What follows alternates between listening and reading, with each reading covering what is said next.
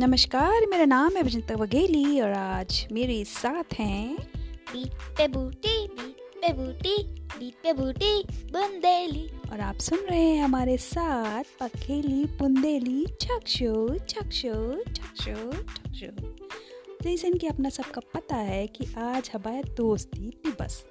दोस्ती दिवस बोले तो फ्रेंडशिप डे तो आज हम आपके लिए ढेर सारी फनी शायरीज लेकर आए हैं। तो बूटी पहले तुम शुरू करो। आई लव यू तारा मुँह में थू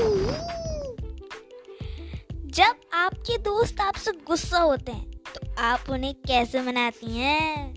अरे बड़ा सिंपल है हम ना उनको बहुत परेशान करते हैं। जाएँगे उनके घर में घंटी बजाएँगे भाग जाएँगे घंटी बजाएँगे भाग जाएँगे। जब वो लोग परेशान हो जाते हैं ना तो फिर हम उनको फ़ोन करके एक शायरी सुनाते हैं। बताएँ क्या? बताइए बताइए। फ़र्ज़ किया है।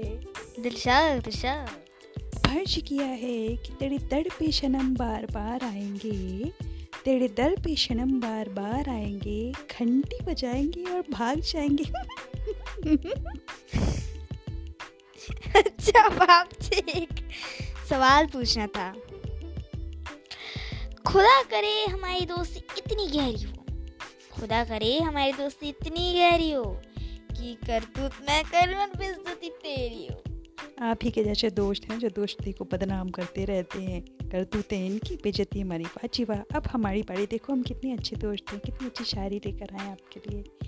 चलो फिर से हौले मुस्कुराती मुस्कुराते हैं। चलो फिर से हौले से मुस्कुराते हैं। बिना माचिस के ही सबको जलाते हैं। हाँ मेरे घर में भी आ जाना लाइटर खराब है गैस जला देना चल कुकड़े लोग ना ऐसी ही बात करेंगे कुछ ढंग की बात तो कर ही नहीं सकते हैं। आज अब बड़ी खूबसूरत लग रही हैं। Thank you thank you so much मैं क्या है हमेशा ही बहुत खूबसूरत लगती हूँ। आज आपकी नज़रों में खूबसूरती है शायद।